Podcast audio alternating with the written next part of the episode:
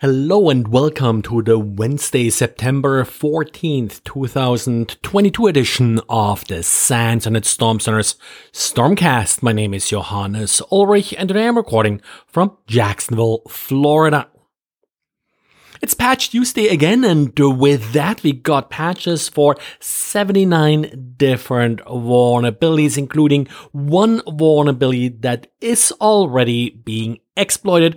Wouldn't be Patch Tuesday without at least one little day like that. So let's start with the one that's already being exploited, CVE 2022-37969. It's a privilege escalation vulnerability in the Windows Common log system driver and details have already been made public according to Microsoft. So it's not only being exploited, it's already publicly known. In April, Microsoft actually patched a similar vulnerability in the common log file system driver. So there is a chance that this was more or less just an additional fix for this vulnerability, that there was a way to bypass the original patch. We have seen uh, this before, but not enough detail at this point to really confirm this.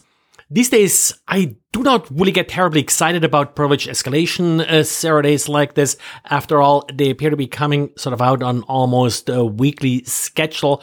More interesting in some ways uh, are a couple of other vulnerabilities. CVE 2022-34718. It's a remote code execution vulnerability in the TCP IP stack and attacker is able to get from unauthenticated to full system access with one packet.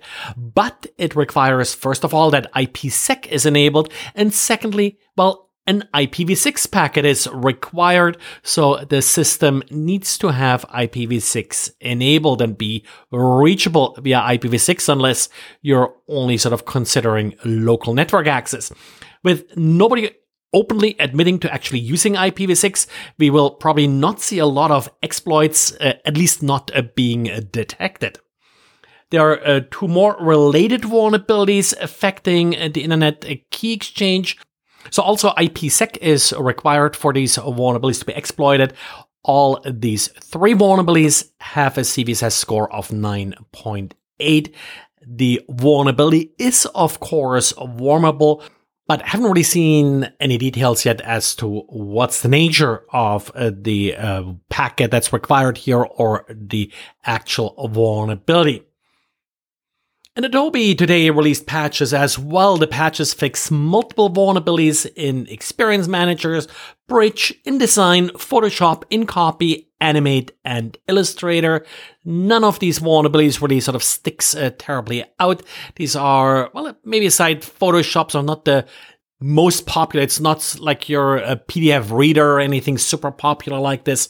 Uh, so patch as you get around to it. For all of these vulnerabilities, Microsoft or the Adobe vulnerabilities, I wouldn't uh, sort of consider any of them like a patch now vulnerability, but something where you let your vulnerability management program run its course and hopefully in a couple weeks or so, you'll be patched.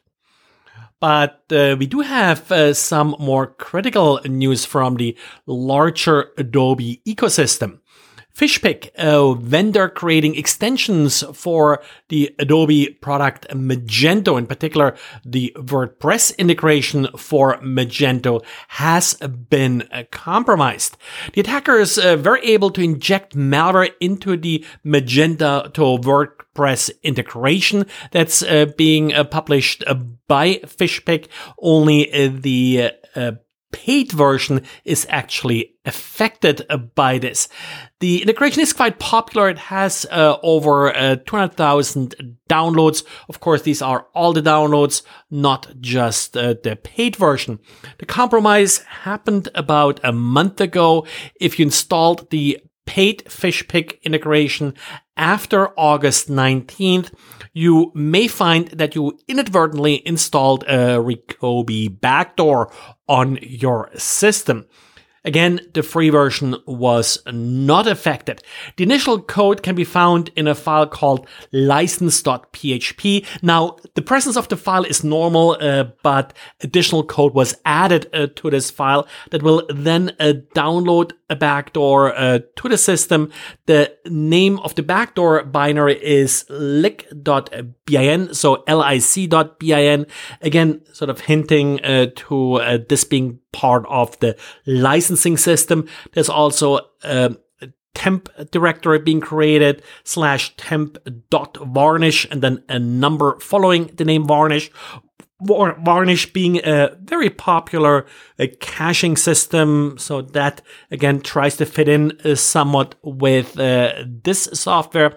Additional indicators of compromise can be found in a blog post uh, by Sansec, uh, a security company that first found the backdoor and linked it to the Fishpig compromise. So again, one of your classic supply chain attacks. You should also note that the backdoor does give the attackers a full remote access to your system, so there is a chance of follow-up activity that's not covered in the Sansec blog, and Sansec itself has not seen any of that follow-up activity uh, yet, but of course this may be done more deliberately and manually to specific sites. Well, and that's it for today. Thanks again for listening. Have fun patching and talk to you again tomorrow. Bye.